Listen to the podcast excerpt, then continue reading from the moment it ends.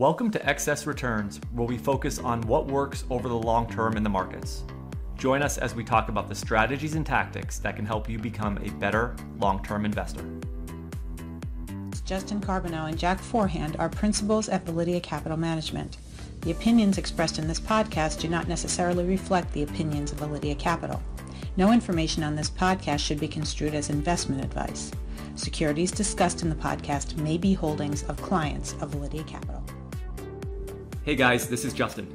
Well, we've reached the 100th episode of Excess Returns. We have been privileged to speak to some of the smartest investors we know over the course of the 18 months we have been running the podcast, and we want to use this episode to highlight some of our favorite insights from those conversations.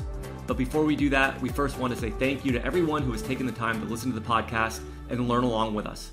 We had no idea what to expect when we launched Excess Returns, and we really have enjoyed doing it and meeting all the great people along the way. We want to thank all of our listeners for the support that got the podcast to where it is today. So, with no further ado, let's move on to a few of our favorite lessons. There's probably no topic we have covered more in the podcast than Warren Buffett and what investors can learn from him. We have been lucky enough to have several Buffett experts on the podcast, and we asked them all the same question What are the key characteristics that have led to Buffett's success? Here's Adam Mead, the author of The Complete Financial History of Berkshire Hathaway. And so, I guess my, my first thought I go I go back to what think Charlie Munger said in his 2014 special letter, which was Warren Buffett has been this learning machine, and that that is probably I would say I, I would not maybe rank these, but I guess the top three would probably be this this intense interest. He just has this intense interest in business, and it just that natural curiosity leads him everywhere, coupled with an intense focus and then this continual learning. And so you have these three three things kind of just propelling him forward. And I think Charlie has said in the past that Warren, if you stopped his progression at the end of any decade, would not have done nearly as well as he did in future decades because he continues to learn. And we've seen that recently with uh, you know their investment in, in, Apple, for example. What do you think? You, you mentioned Munger. Um, what do you think the biggest influence he's had on Buffett is? Yeah, I, I guess probably that qualitative aspect. So that's that's what, what Buffett says, and I, I, I don't have anything really to add to that to use a, a Mungerism. So Warren started as this quantitative guy, and he was the, the Ben Graham follower, and Ben Graham was able to make his living on these quantitative cigar butts, buying s- stocks for less than their their net net uh, working capital, and that was that was Buffett's foundation. And so to have Munger come in and say, "Hey, it's quality that matters," was a huge shift in his thinking. And so and I, th- I think Charlie's actually said this that Buffett would have gotten there eventually, but you have to credit Charlie for pushing Warren along and, and getting him to that qualitative aspect, and that ultimately led to See's Candies and Coke and some of these other great businesses that Berkshire's acquired over time. And here is George Washington professor Lawrence Cunningham, who is one of the world's leading Buffett scholars, answering the same question. So, the, so you know, you're you're really a student of Buffett and Berkshire Hathaway, and you know, where I want to focus this first question for you is, you know, with Buffett, he's achieved success that no other investor has been able to in history. I think his returns are something like 20% annualized returns since 1965. Um, given that he's achieved something that arguably no one else has been able to do and no one else probably will be able to do in the future, you know, what are the key traits? What are the key things in your mind that has allowed him to produce those results um, and achieve something that no one else um, has done ever? It's a great question. I guess the first point I'd make is that I do think it's more skill than luck. Uh, you know, a lot of critics simply say, well, you're going to see a lucky person like that every once in a blue moon.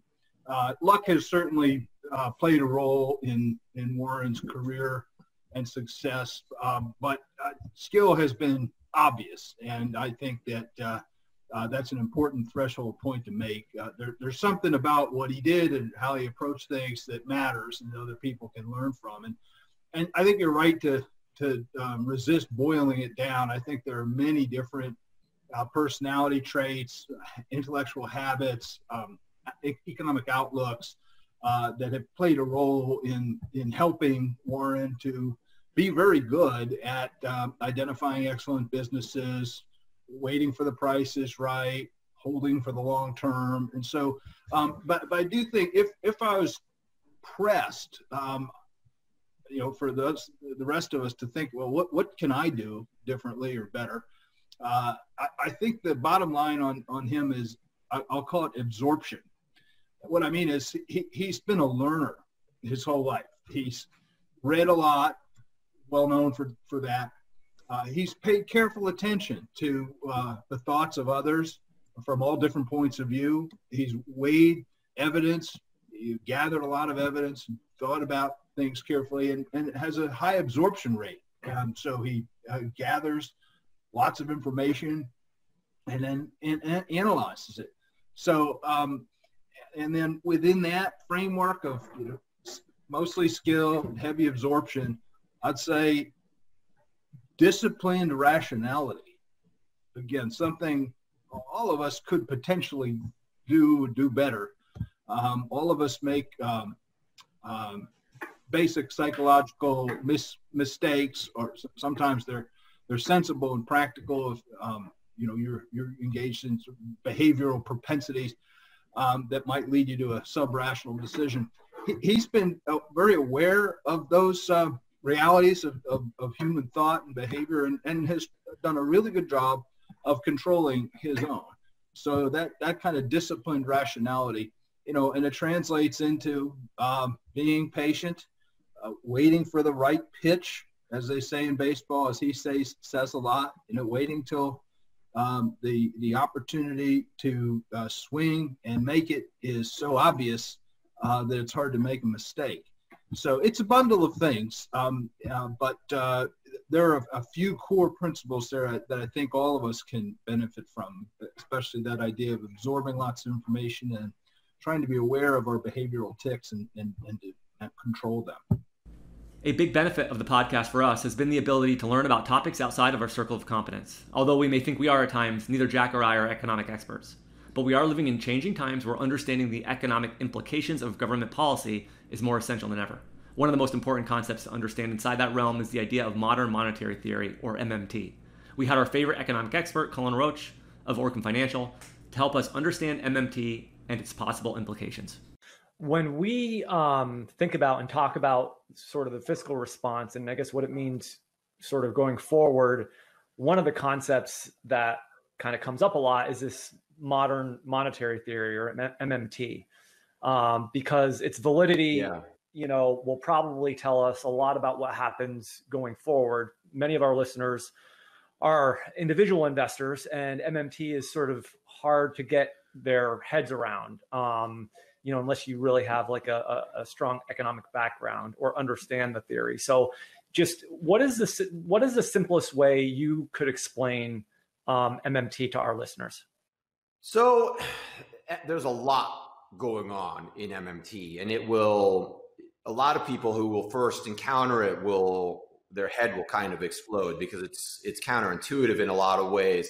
I've been a proponent of aspects of it and a critic of of bigger aspects of it because I think they I think they play some word games with with aspects of things. But the the general theory is that the it's a macro theory that basically states that the the government is the monopoly supplier of the real money in the economy, mainly currency. So things like reserves and um, uh, treasury bonds, bills, notes, and um, and cash itself. They would argue that those are kind of the the top of the the hierarchy in terms of the most important forms of money. And the the MMT people essentially argue that when a state government creates its own currency, you have a national currency in essence they argue that this causes all sorts of problems for the, the rest of the economy, that this causes unemployment and it causes a shortage, a natural shortage of the, the safest type of currency, the safe, safest type of money. Um, so, you know, anyone who's read my work will know that anyone can create money. Any, I could go to the bank right now. I could spend on my credit card. It, the bank will literally expand its balance sheet and create money for me.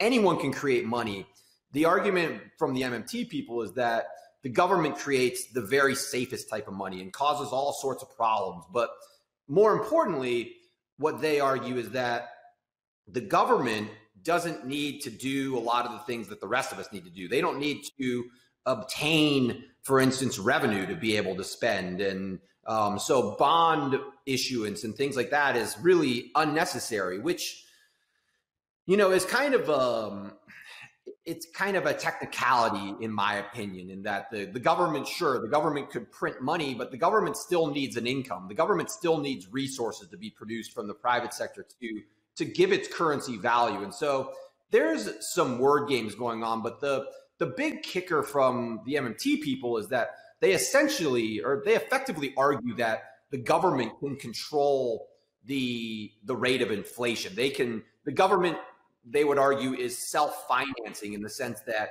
their spending will create a sufficient multiplier effect that it need not be inflationary.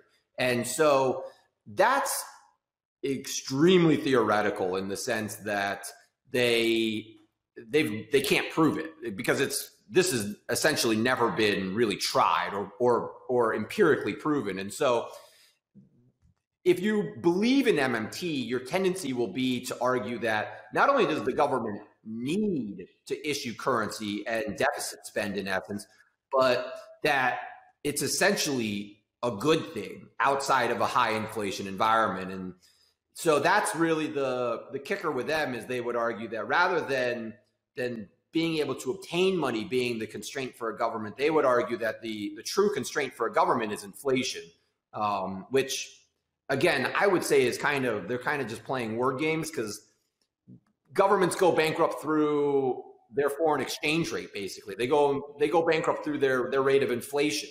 Um, they don't they don't run out of money, of course. I mean, an entity with a printing press doesn't run out of uh, of money to be able to print, but they can run out of people that believe in that currency, and when they do, you'll see it in the real exchange rate. So, but for an MMTer would then argue that really what we have to monitor here, as, as we're doing all the stimulus, as we might move to more of an MMT world going forward, what we really need to worry about is just inflation. And as long as inflation doesn't get out of control, would they argue we can just keep doing this stuff? Is, is that sort of the theory? Pretty much, yeah. They would they would say it's it's not just um, it's not just beneficial, it's necessary, I think they would say. The, the real goal of MMT, and I always tell people this, that deficit spending, big deficit programs are not MMT. There's nothing, there's actually nothing all that new about big deficit programs. I mean, we ran we ran bigger deficits in World War II than we have right now as a percentage of GDP. So, you know, there's nothing new about running big deficits or even, you know, big government spending programs. The thing that's really unique about MMT is that MMT specifically says that the government causes unemployment and that they're the only ones that can create full employment. And so MMT's big bazooka is a job guarantee program. They would basically offer, they would have the federal government offer a job to anyone who wants it, thereby creating full employment. And this has never really been done in any developed economy in any great magnitude. And they argue that that program would also be able to control inflation in various ways. And they can't prove that. It's just, it's a totally unfounded, you know, unsupported claim that I'm extremely skeptical of. Um, just because, especially because there's no evidence to support it, but just um, I think from a common sense perspective, the idea that you can you can give everybody a job and not have any excess inflation to me it just doesn't seem to make a lot of sense. Uh, so it depends on so many other factors. You depend on so many, such a productive underlying private sector that, um, sure, maybe this would work in the United States and a few other really big productive economies like Japan and places like that. But can you apply this in a broad scope? And like, I'd love to see the Italians try to try something like MMT. It would, I'd be willing to bet it would blow up their economy. One of the biggest things the podcast has allowed us to do is to better challenge our own beliefs and look at the other side of the argument, even if our beliefs are strongly held. Those who listen to the podcast often know that we are big believers in systematic value investing, but that can sometimes lead us to not give proper thought to the other side of the argument. One of the best arguments for that other side came from Adam Butler of Resolve Asset Management. He explained why factors like value eventually become victims of their own popularity. One of the things that uh, interested me, uh, that kind of struck me about your discussion you guys were having on your podcast was this idea that the factors that are the most compelling, the factors that have the most evidence, the factors that people that make sense to people, those are in, in many ways the most vulnerable to this whole process. And you had a, you had something on Twitter that was was very interesting. You said, "What if the very qualities that make factor investing so compelling are ultimately responsible for driving smart beta premia to extinction?" I was wondering if you could talk about that idea and the idea that certain factors that are more popular may actually perform worse in this type of framework? Yeah, I mean, I think I think a lot of people that embrace empirical finance, they, they and I've fallen victim to this in the past as well. Um, but they tend to sort of think that these effects exist in a in a vacuum, right? They don't sort of think about the underlying um, money dynamics that that create these in the first place. So if you just so go back to why do these opportunities to generate excess returns exist? Well, they exist because either because of risk aversion or preference, a certain class of investors has decided that they they want to under own and underprice. There's a lack of demand for securities with a certain set of characteristics, right? Um, you know, maybe people prefer not to own companies that have had where, where the last one, two, or three year uh, growth has been negative, you know? Um, and, and that may manifest as these companies with this negative earnings growth historically uh, are priced at a lower premium, they're cheaper. Um, and in fact, they extrapolate out this decline in earnings forever when in reality, the effect is more likely to mean revert. And, and so what happens is uh, people are expecting the uh, returns or sorry the the earnings to continue to decline. They actually begin to recover. And so it turns out that you were underpricing the security relative to the potential earnings accretion in the future. Well if a sufficient number of people decide that they want to make that error or express that preference um, or want to avoid that risk then it will create this group of securities that are underpriced. And if they're underpriced, it means another group of investors can come in and deploy capital to those securities and expect to earn a premium, right? So that's that is how all of these premia need to um, come into existence. There needs to be a group of people that decides they they want to underown them, so that another group of people can can come in and and um, recalibrate that and earn an excess return. So if you sort of think about a, few different steps in this process. So there exists a group of investors who don't want to own securities with certain characteristics. A paper is published that suggests that investors who want to deploy arbitrage capital against securities with those characteristics have historically earned returns. Let's imagine that there's a billion dollars of unpriced securities, just to simplify the process. And then a paper is published, and then a billion dollars of arbitrage capital is deployed into securities with these characteristics. Then what should we expect to happen to this premium? Pro- probably it should go back to zero, right? Well, what if $2 billion is deployed into these securities? Well, now now you've got more capital that is looking to own securities that were previously underowned. So now these securities are now overowned. Therefore, you should expect a negative premium. So the sign of the excess return has inverted, right? Now, the question becomes what type of premia are more likely to attract arbitrage capital? Well, they're the type of premia that are in journals that are uh, considered to be highly credible, written by authors with high status, that um, others in your peer group have also allocated to, where the original effect had very high statistical and economic significance. So, to the extent that you're chasing into a class of securities or a factor strategy where those things are true, probably there's a large number of others also chasing their dollars into the strategy, and there's a higher likelihood that those dollars will overwhelm the original effect and invert the sign. Um, so, so, so that's really what I meant by, you know, if, if the popularity of a strategy sows the seeds of, or may sow the seeds of, of that strategy's eventually invert, eventual inversion. In addition to challenging our belief in value, another thing that many of us who are value investors have to recognize is that traditional approaches to value investing have missed some of the most successful companies and best performing stocks of the past decade. In our episode with Rafael Resendes, co founder of the Applied Finance Group, he explained the importance of looking at intrinsic value as opposed to more simple value metrics. I have a table that we can refer to. Uh, a little bit difficult for the for the radio listeners and so on, but we'll, we'll get the material in, and collate it in. I think what's really interesting is if you look at, well, starting off with the with the notion of intrinsic value.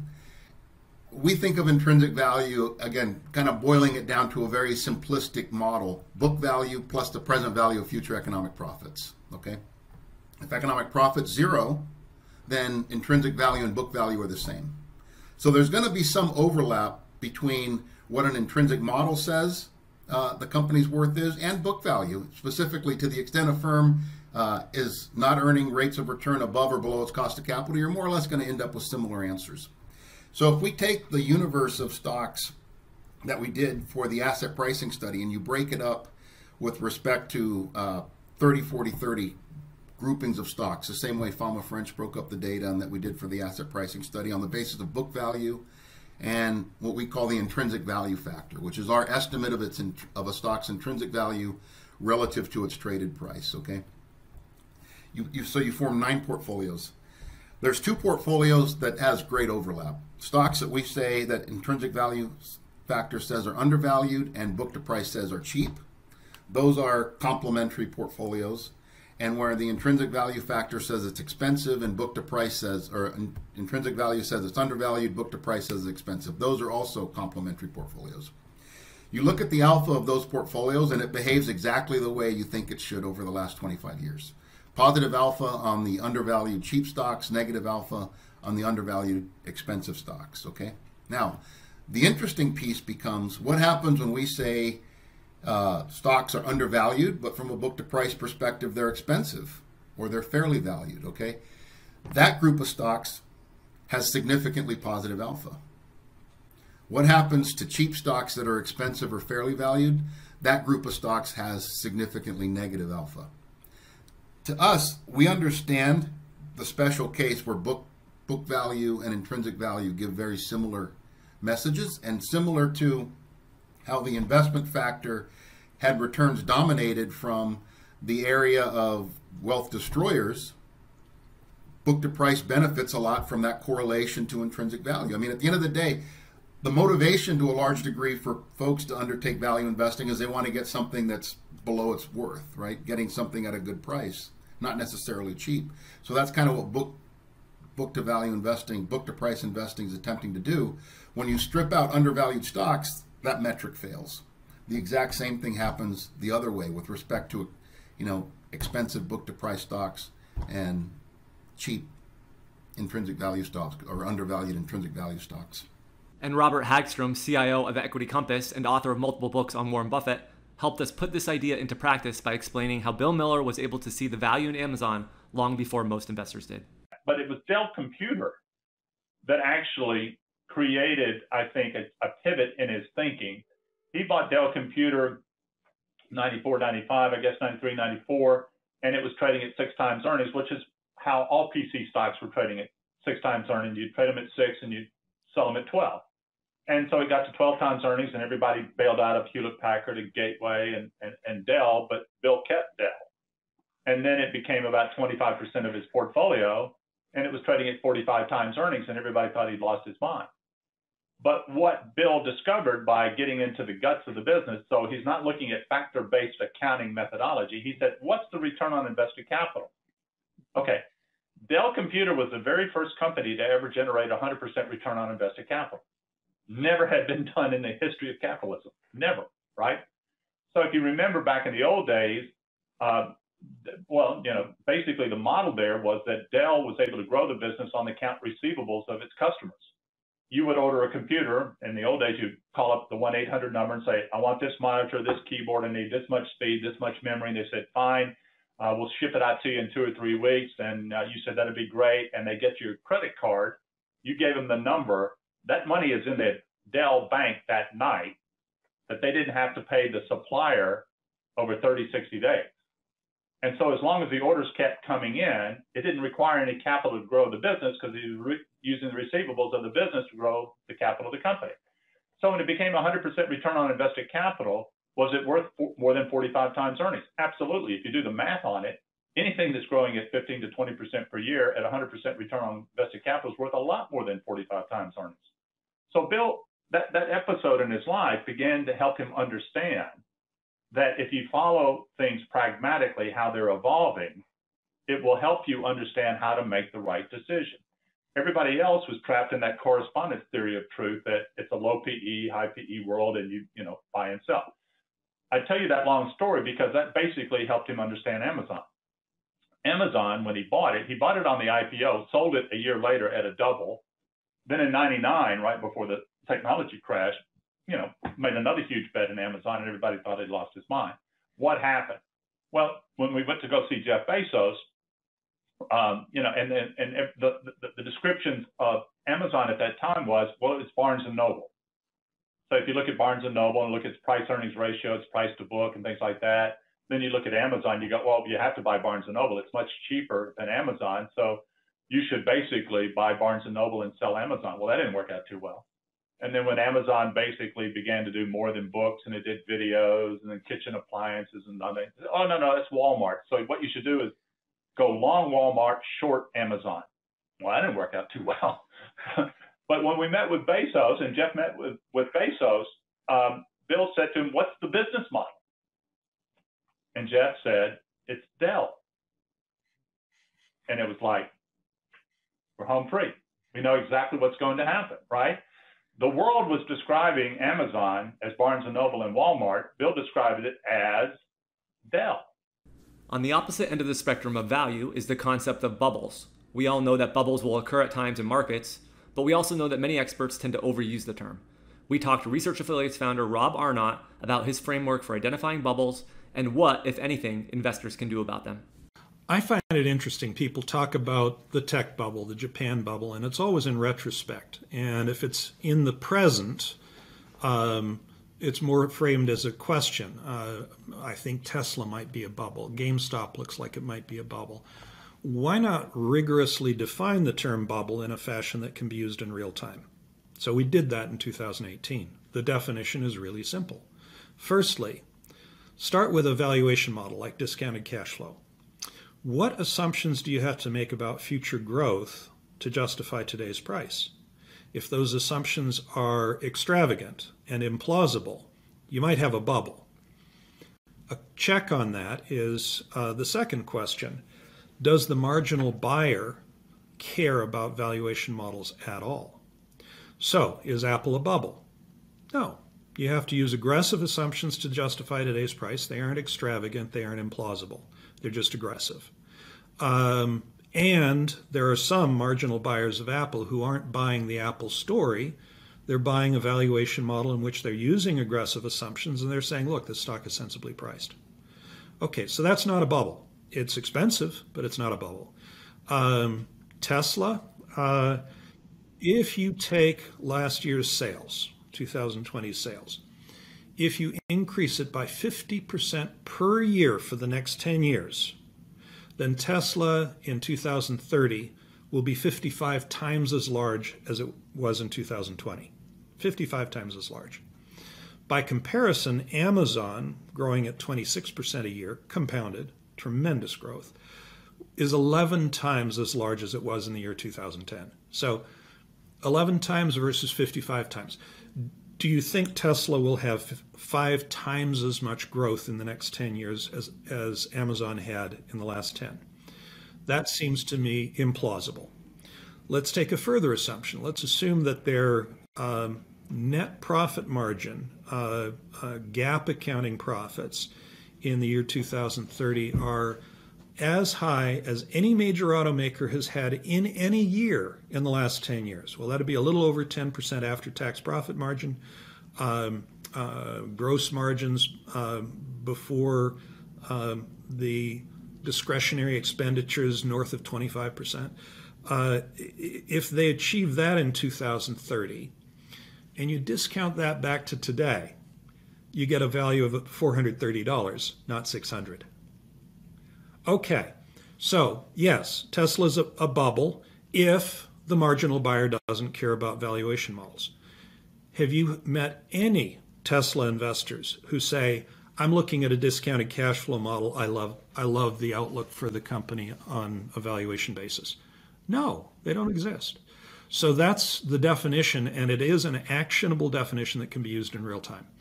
That's, I think, very important. Now, the next, the third part of your question is what can investors do about bubbles? That is trickier. Bubbles can last longer and go further than anyone could possibly imagine. So be very careful about shorting bubbles. You don't have to own them, but shorting them is very dangerous. Um, my favorite example is the Zimbabwe stock market during the early stages of their hyperinflation in 2008. In the summer of 2008, if you said this country's ex- experiencing hyperinflation, it looks like it's about to get out of control. The last thing I want to do is own stocks in this country. I'm going to actually short them. I'm going to short the Zimbabwe stock market, but I'm going to do it prudently, just 2% of my portfolio. Well, the first six weeks of summer, the Zimbabwe stock market, the currency fell tenfold in six weeks. So people didn't want to have any Zim dollars uh, that they could possibly avoid holding. And so they put money into the stock market, and it went up 500 fold in Zim dollar terms, 50 fold in US dollar terms in six weeks. By the end of the summer, the currency had fallen another hundredfold. The stock market essentially fell to zero and, dis- and stopped trading. So you would have been absolutely right, but in the intervening weeks, you would have gone bankrupt. Uh, be very careful with bubbles. There is probably no better way to finish off our 100th episode than with our most popular interview with Jim O'Shaughnessy, founder of the quantitative investing firm O'Shaughnessy Asset Management and author of one of my favorite books, What Works on Wall Street. Jim is a legend in the factor investing space, but one of the biggest things that has struck us in following him over the years is his willingness to change and evolve over time. Despite the fact that all of us need guiding principles to achieve investing success, having flexibility to change our strategies within those principles is very important, but also can be very difficult. In this clip, Jim gives us his thoughts on how he evolves his investment strategy over time. That's one of the things that I think, you know, is unique about, well, you know, in terms of your evolution or your strategies, you are constantly looking to improve them. So like, for instance, like in your first version of what works on Wall Street, obviously you use price to sales as the key valuation metric, value metric. And over time that's evolved to more of a value composite type of approach. So can you just talk through the process that you go through as a firm and you know, obviously you had strategies that use price to sales and you migrated to the value composite. So how you guys approach introducing new factors or changing those factors or evolving your quantitative investment strategies over time and how that actually works through the portfolio construction processes, you know, as sure. best you can. Sure, of course. Um, we're always learning we're always thinking and and watching and and uh, trying to come up with new ways to measure various outcomes right so let's use price to sales and value composite um, so originally and that's also in my paper mistakes were made and yes by me um, I, I, naively said, well, gosh, uh, through 1993, I think is where the original What Works data ended uh, price to sales just kills everything else. Well, had I even thought about it for a second, I would have said, well, wait a minute. Yeah, for the period ending 1993, that's true, but we need to base rate these things. We need to look at portfolios that start in January and February and March and April. And of course, you saw that in the next editions of What Works. And when we do that, right, we see that it's sensitive, very sensitive to when you start right? So one one start date will have price to sales as the king, another will have EBITDA to enterprise value, uh, yet another will have price to earnings, etc. That's where we got the idea for, hey, why don't we put them all together and see if that works better? We found that it worked a lot better uh, for both logical reasons. Uh, you know, we're covering all parts of the balance sheet now, whereas price sales was just looking at revenues got you into low margin businesses often, right? Um, where price sales were very low. Now we cover the entire balance sheet and um, uh, the efficacy of the composite is, is better than any of the single value ratios um, alone. But I think that the, the process is we understand we don't know everything, right? There, there, there is not, we, we can't go, okay, we're done. We've learned everything there is to know about investing and, and now uh, we're just going to let it ride. That's very foolish because you, what you're saying is that you're smarter than every other human being on the planet and that just ain't so. And so one of the things when you're looking at managers, especially systematic managers, what you should look for is the size of their research graveyard. What's that mean? It means everything that they looked at but didn't end up using. Okay? Um, we've got a huge graveyard, right? And there's several mausoleums in there. Uh, Price to Book has its own mausoleum, for example. Um, and, and so the idea that you're ever done finding ways to evolve a strategy, I think is, is wrong.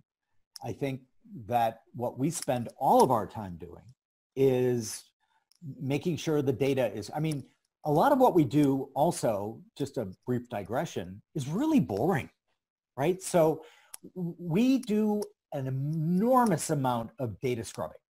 What's that mean? It means how accurate is the data that we're actually using a lot of people don't just take it as given that, you know, if it's coming from this service or that service, the data is fine. Sorry, that's very, very wrong. So we do multiple data, data scrubs. We compare multiple numbers across vendors, et cetera, to make sure that we're getting very clean data. First off, very dull, very workmanlike, but it makes a big, big difference. But then you also got to start thinking about things like, well, price book, good example um, you know, price to book has this great illustrious history, um, but there, all of a sudden, it's really something that worked very well for industrial style companies. But our companies today, most of the value that they have is in brand, is in intangibles, right? So would price to book be the best way to price Nike? I don't think so. And we have uh, as shouldn't surprise you, we have a paper on that and a podcast. Um, so we are continually updating our observations, our learning, and you know, has anything changed to the point where you need to take a hard look? Sometimes things do change, right? Uh, an antiquated uh, value ratio, price to book, worked great for certain types of companies, works a lot less well for companies that have a lot of intangibles and a lot of value tied to brand, Apple, another example.